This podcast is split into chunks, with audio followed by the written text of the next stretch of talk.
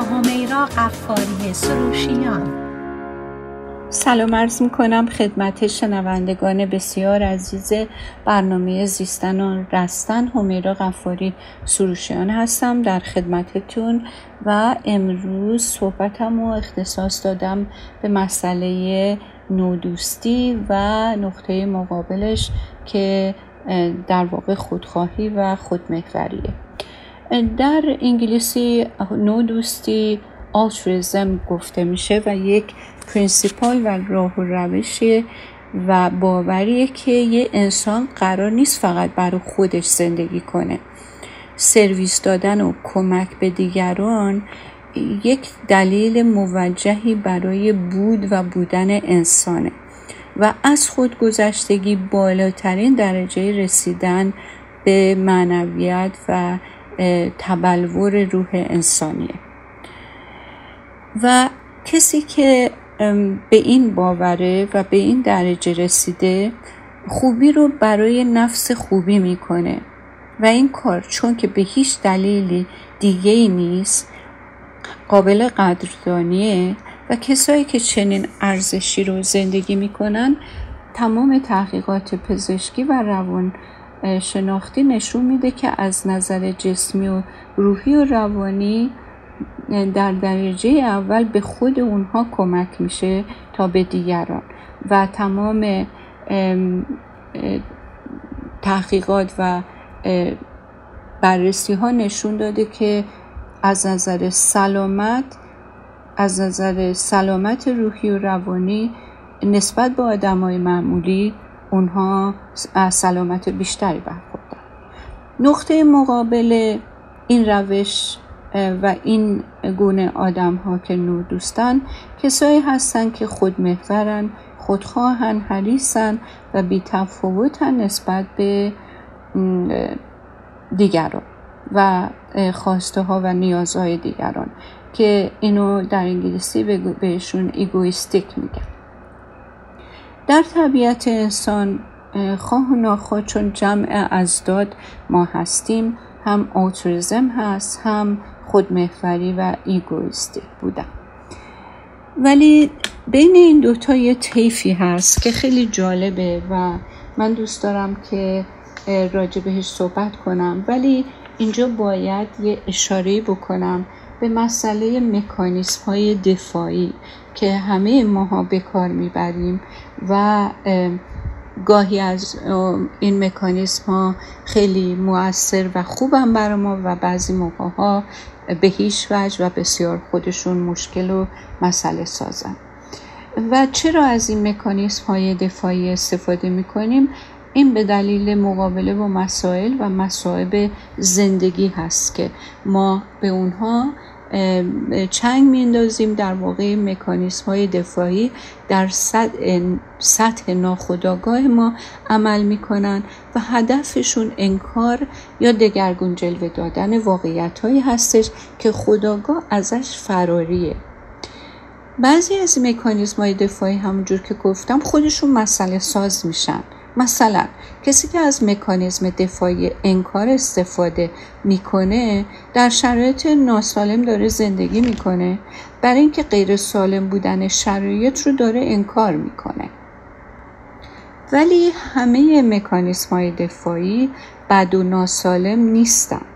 مکانیسم های دفاعی پخته در افراد بالغ و سالم هم به خود شخص کمک می‌کنه هم به افرادی که در رابطه با این اشخاص هستند و حتی در سطوح گسترده تر یکی از مکانیسم های دفاعی وقتیه که یکی برای جلوگیری از خود محور بودن و همه چیز رو برای خودش خواستن فاصله می‌خواد بگیره. و به دیگران کمک می‌کنه. مثلا کسی که به طور داوطلبانه و آگاهانه به پدر مادر پیرش می‌رسه در موقع احتیاج به خواهر و برادرش کمک می‌کنه به دوستی که از بیماری رنج می‌بره سر می‌زنه و هر کمکی از دستش بیاد در واقع دریغ نمی‌کنه. این یه مکانیزم دفاعی سالمه برای اینکه خودشو از خودمحور بودن فاصله بده به خودش از خود محور شدن. حتی مسئله سنس آف هیومر یا اینکه شوخی کردن یا تو مواقع تند و سخت تجربه های زندگی از طریق شوخ طبعی و شوخ مزاجی با موضوع روبرو شدن خودش یکی از اون مکانیسم های سالم و پخته هستش. حالا من این مقدمه رو به عرضتون رسوندم که درباره یک مقاله که در یک ژورنال روانشناسی دیدم صحبت کنم که شخصی که این تحقیق رو انجام داده بود تخصصش در درس دادن و کمک کردن به بقیه متخصصینی بود که در واقع شغلشون سرویس دادن به دیگرانه. مثل دکترا مثل نرسا مثل روان درمانگرا روانکاوا که به مردم کاری رو که انتخاب کردن برای اینکه به مردم کمک کنن. این دکتر به این عقیده است که کسی که رول کرگیور و یا سرویس دهنده رو تو زندگی ایفا می‌کنه یک آدم معتاد با ویژگی های یک فرد معتاد. و از خودگذشتگی هسته مرکزی شخصیت این آدمه بعد توضیح میده که رفتارهایی مثل اطاعت کردن، مهربونی، وسایل آسایش دیگری رو فراهم کردن باعث میشه که دیگران از شخص قدردانی کنن و شخص رو مورد احترام و ستایش قرار بدن. از طرفی وقتی شخص به طور وسواسگونه و افراطی و خاصی خودش رو در اختیار سرویس دادن به دیگران قرار میده رابطه رابطه دروغی میشه و انزوای اجتماعی و احساس خلق کردن می‌تونه از عواقب بد چنین اعتیادی باشه. در اول در قسمت اول من راجع به نودوستی صحبت کردم که طریق بسیار سالم و در واقع ارضا کننده روح آدم و خوبی رو به صرف خوبی می‌کنه. ولی اینجا تو این مقاله داره میگه که بعضی آدما هستن که کارهایی می‌کنن که از بیرون به نظر میاد خیلی کارهای آمول منفعه هستش ولی در واقع ریشه اصلی و دلیل واقعی انجام کارهاشون چیزی غیر از این که برای نفس خوبی خوبی بکنند هست. این دکتر میگه که نگرانی شدید افسردگی عکس که در افرادی که شدیدا میل به جلب رضایت دیگران رو دارن دیده میشه. و به طور کلی ریشه اعتیاد معمولا ناشی از بحران و تجربیات تجربیات بعد زمان بچگی مثلا بچه که یا پدر مادر ترکش کردن تو بچگی؟ بچه که از نظر فیزیکی یا جنسی بهش تجاوز شده یا حتی ندیده گرفته شده. وقتی یه شخصی تجربه های این گونه داشته باشه برای جبران این بحران های اول زندگی ناخداگاه میاد از یه مکانیزمی استفاده می‌کنه و رول کرگیور یعنی کمک رسان و رول راضی نگه داشتن دیگران رو ایفا می‌کنه. نگرانی و دلشوره و احساس گناه در واقع در ناخداگاهش زیربنای استایل زندگی و روشی که به عنوان یک شخص مراقب و سرویس دهنده به عهده گرفته. بر حسب این مقاله این شخص ویژگی های مشترک و همینطور تفاوت های بارز و متفاوتی با بعضی از شخصیت های ناهنجار دیگه داره. مثل شخصیت هایی که کودیپندنت یا وابسته هستن و یا حتی شخصیت های خودشیفته. با اونها هم نقاط مشترکی داره. هر دوی این شخصیت ها همون شخصیت وابسته و هم شخصیتی که می‌خواد که فقط به دیگران سرویس بده این ویژگی که در هر دو دیده میشه اینه که هر دو با ایثار و با زیاده محبت کردن یا سرویس دادن به دیگران این دیگران رو کنترل می‌کنن. هر دو شخصیت از اینکه دست رد به سینهشون زده بشه یا اینکه کنار گذاشته بشن میترسن. رول بالا دست رو می‌خوان داشته باشن و طرف کمک گیرنده سمت زیر دست رو پیدا می‌کنه. با این رولی که ایفا می‌کنن در واقع وابستگی و آسیب پذیریشون رو پنهان می‌کنن. ولی در عین حال فرقهایی هم با هم دارن. مثلا آدم وابسته طرفش رو همیشه محتاج به خودش نگه میداره. نهایتا به کسی که دوستش داره صدمه می‌زنه چون اجازه نمیده طرف خودکفا بشه. چون اگه طرف خودکفا بشه دیگه به این احتیاجی نداره. کمک به دیگران رسوندن یه قسمتی از هویتش میشه و افرادی که بهشون کمک می‌کنه این شخص یه افراد خاصی هستن که در واقع این اجازه رو میدن که بهشون کمک بشه و وقتی که این کمک رو میدن اعتماد به نفس پیدا می‌کنن. و در ازای کمک دادنم انتظار توقع ندارن که طرف بهشون متقابلا توجه و کمک بکنه. ولی آدمی که می‌خواد راضی کسی رو نگر داره یا آدمی که همه رو راضی نگر میداره برای اینکه در واقع دوستش داشته باشن. و معمولا آدمی که می‌خواد دیگران رو راضی نگر داره هیچ وقت نمی‌تونه سراغ آدم های مستقل و خودکفا بره. به خاطر اینکه اونا جواب رد به بهش میدن. فقط آدمای تیپ وابسته کمکش رو قبول می‌کنن.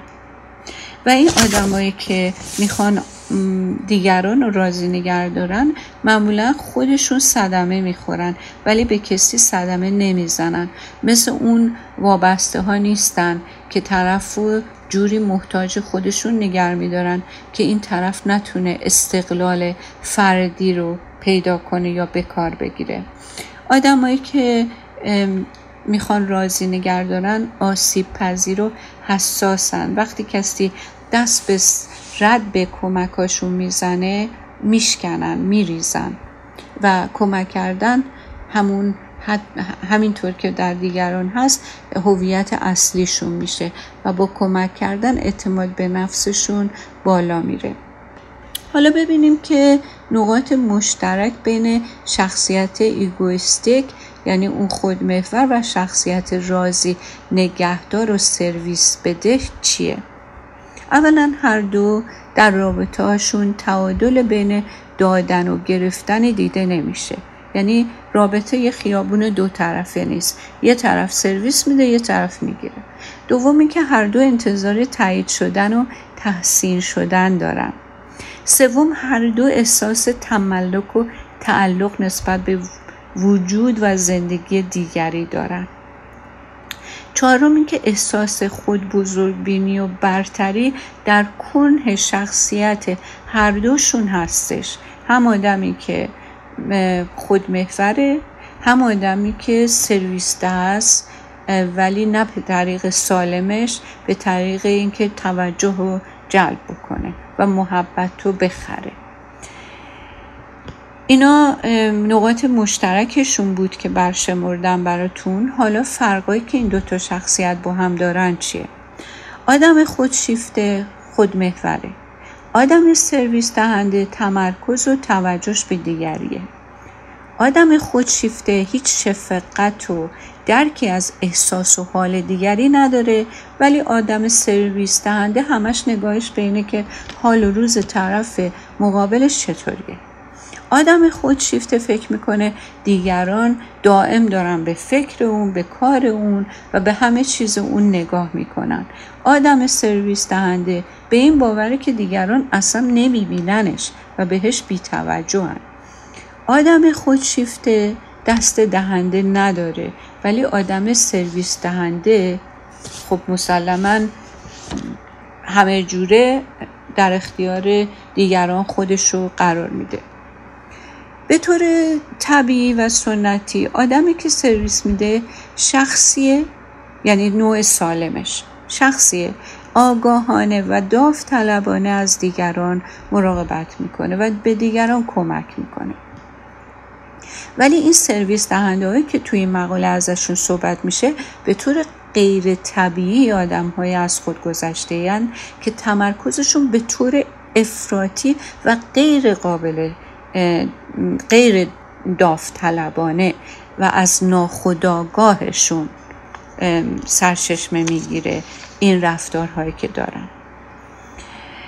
در این مقاله این حالتهای اونا رو به اعتیاد تشبیه کرده و با اعتیاد مقایسه کرده جالبه بدونیم که اینو شخصیت به ایثار و مایه گذاشتن زیادی از خودش به طور معتادگونه وابسته است و از این حالت همون ارزا و همون های شدنی رو می‌گیره که معتادات تجربه می‌کنن و اعتیادشون به چیه؟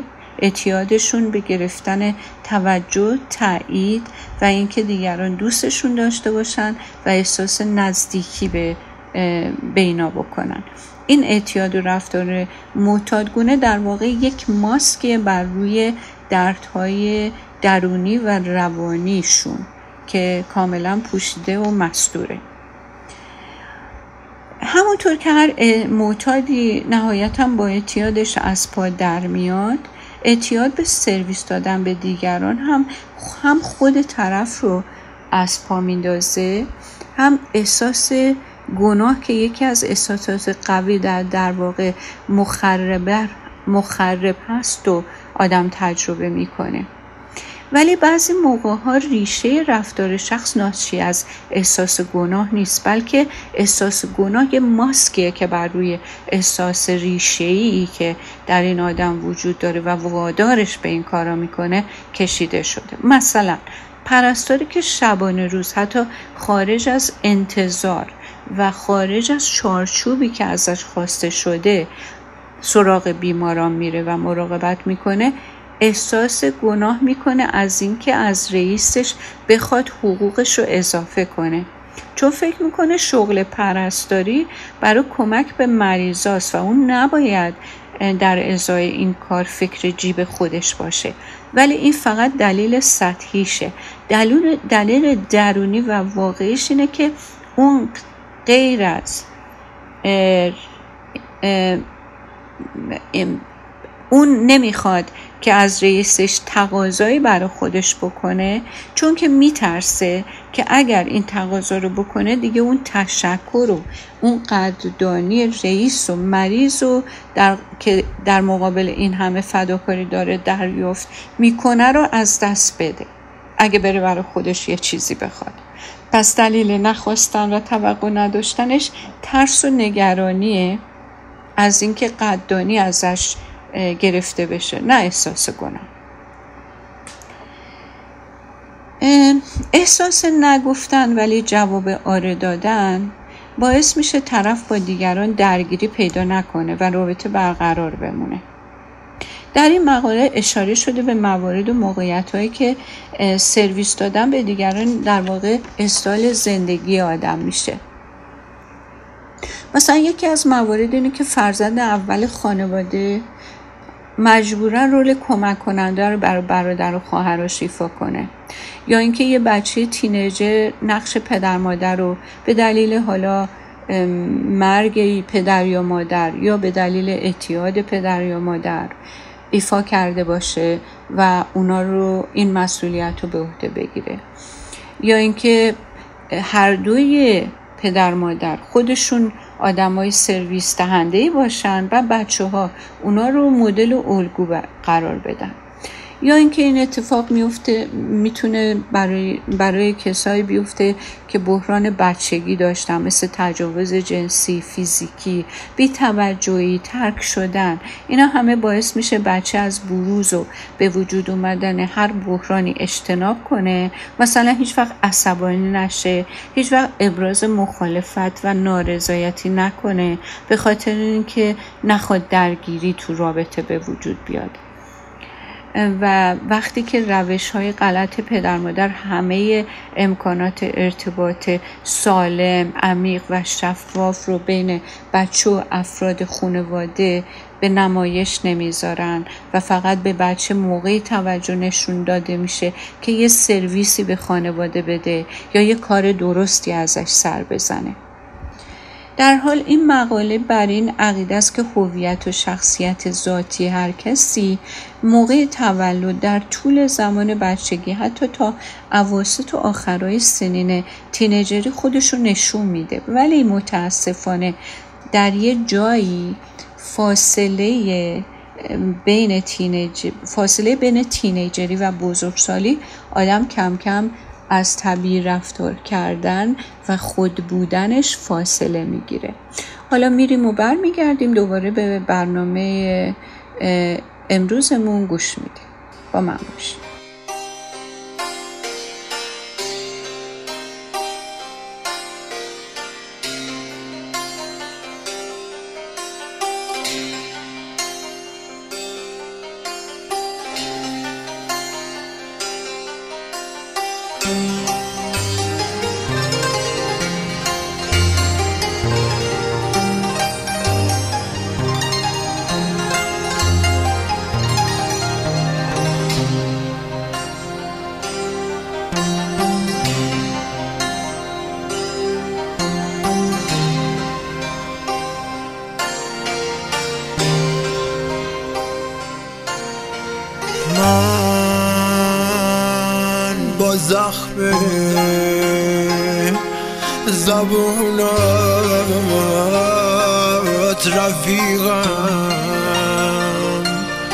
مرهم بذار با حرفات رو زخم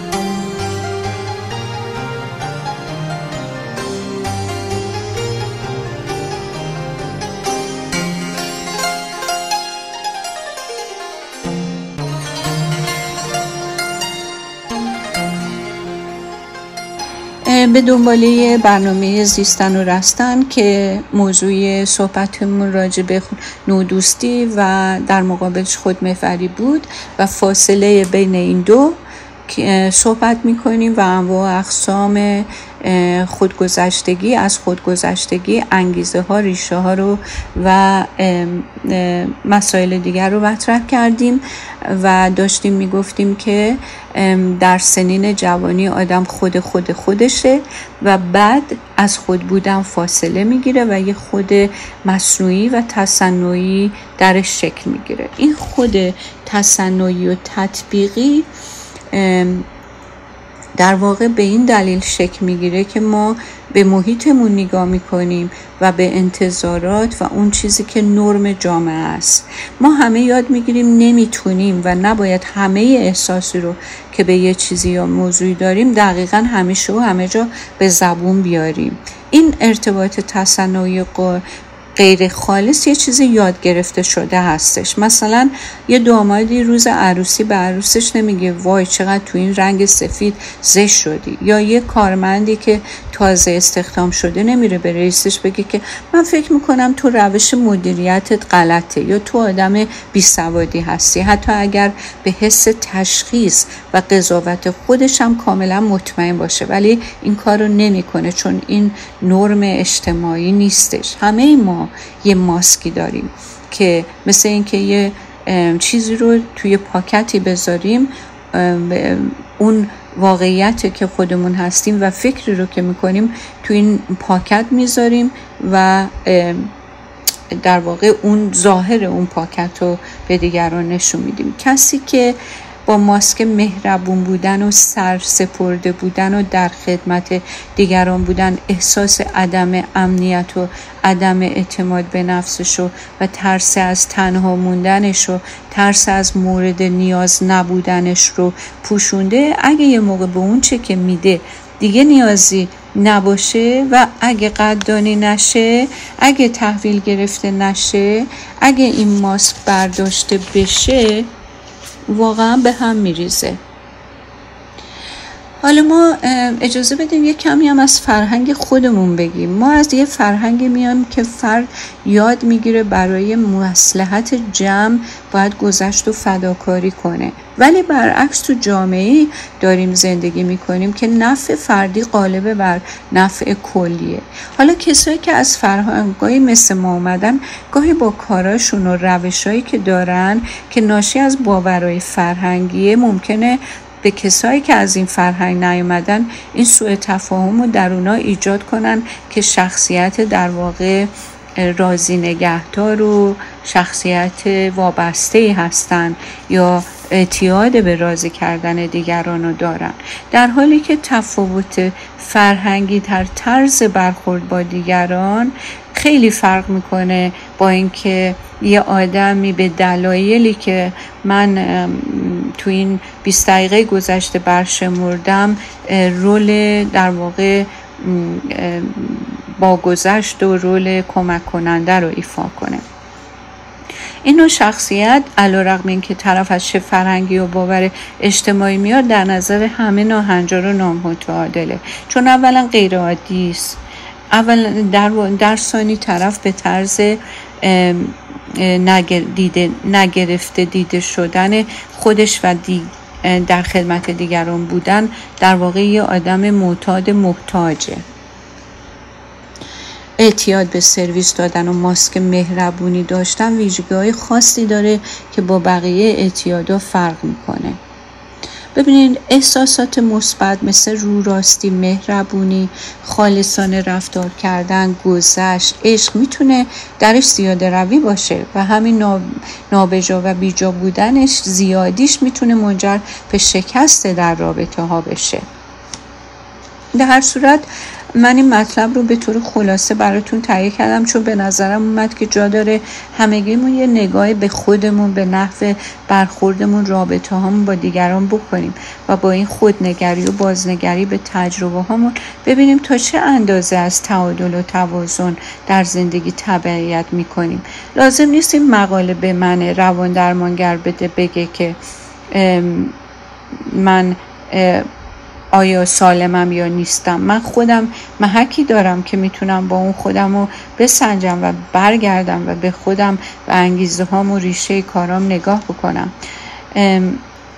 همه ما تجربه کردیم و می‌دونیم که سلامت در تعادل و زیاده روی همیشه یه جایی کار دست آدم میده. حتی اگر بهترین کارا باشه. همیشه مسئله اعتیاد از جنبه های مختلف بهش نگاه میشه و نوع اعتیادم با نوع اعتیاد دیگه فرق می‌کنه. مثلا کسی که به بلند کردن جنس از فروشگاه معتاده آسونتر میشه این اعتیادش رو کنترل کرد تا کسی که به کوکئین یا شیشه معتاده. خیلی راحت میشه میزان درمان شخصی رو که به راضی کردن دیگران و در خدمت دیگران بودن معتاده رو اندازه گیری کرد. چطوری؟ وقتی که این راضی نگه داشتن به حد معقول می‌رسه و بیشتر جنبه آگاهانه و انتخاب داره تا به صورت ناخودآگاه بروز پیدا می‌کنه. وقتی که روان درمانگر با چنین افرادی کار می‌کنه می‌تونه به این نتیجه برسه با تشخیص رو بده که شخص داره در مسیر درست افتاده و داره در مسیر درست قدم ور میداره به جای اینکه فوکس و توجهش به راضی کردن دیگران باشه. ماسک مهربونیش رو می‌بینه که می‌تونه با شفقت و همدلی سالم و به جا اندازه عوض کنه. ولی در درمان کسایی که در واقع مهرطلب و وابسته هستن مبنای کار هر تراپیستی با تراپیست دیگه فرق داره.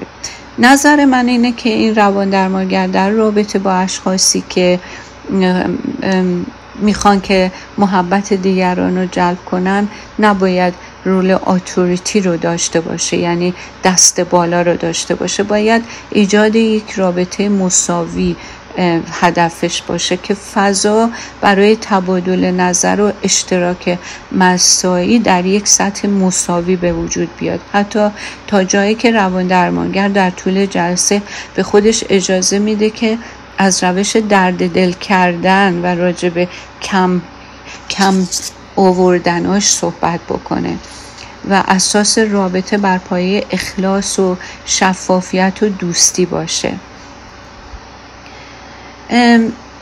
البته باز هم میگم هم من روش درمان خاصی هر کسی داره و یک درمانگر نمی‌تونه برای دیگری تعیین تکلیف کنه که باید با یه بیماری چگونه رفتار کنه. ولی منطق به نظر میاد منطق میگه که دارو درمانی تو این قضیه نباید دخالت داشته باشه. چون ما باید بتونیم که در گفتار درمانی تمام احساسات بد درونی طرف رو بیاریم بیرون که لمس کنه و بیرون بریزه. و این روش رو انقدر انجام بدیم و زندگی رو و تجربه ها رو مرور بکنیم که هر کدوم اینا پراسس بشه و در واقع سر جای خودش قرار بگیره.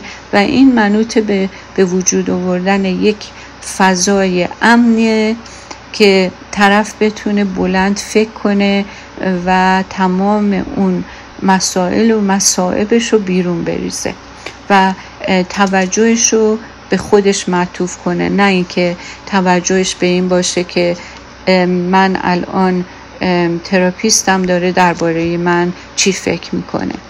قانون give and take و توی رابطه بین تراپیست و خودش به امتحان بذاره و متوجه بشه که می‌تونه این روش رو در جاهای دیگه و در زندگی نرمالش با دیگران هم در واقع عمل کنه بهش و احتیاجی نیست یکی بالا دست باشه یکی زیر دست باشه. سلامت در تعادل و توازن تجربه میشه و رابطه ها اینطوری خیلی با تعادل. در صورت امیدوارم که یه مقداری از این مقاله رو تونسته باشم در واقع باهاتون که در میون گذاشتم قابل فهم باشه که مطمئنم که اگر هم نبوده اصور از منه و شاید نتونستم اونو درست مطرح کنم ولی سعی خودم رو در هر صورت کردم. نو دوستی بسیار خوبه ولی نو دوستی به طریق سالمش برای نفس خوبی نه برای نیازمند کردن دیگران به خود و یا اینکه نیاز داشتن به احترام و عزت و نمی‌دونم تشکر از دیگران نسبت به خود. امیدوارم هفته خوبی در پیش داشته باشین. به خدای بزرگ میسپارمتون تا هفته آینده. با تو چه داری به گریم میخندی. کاش می‌شد بیایا به من دل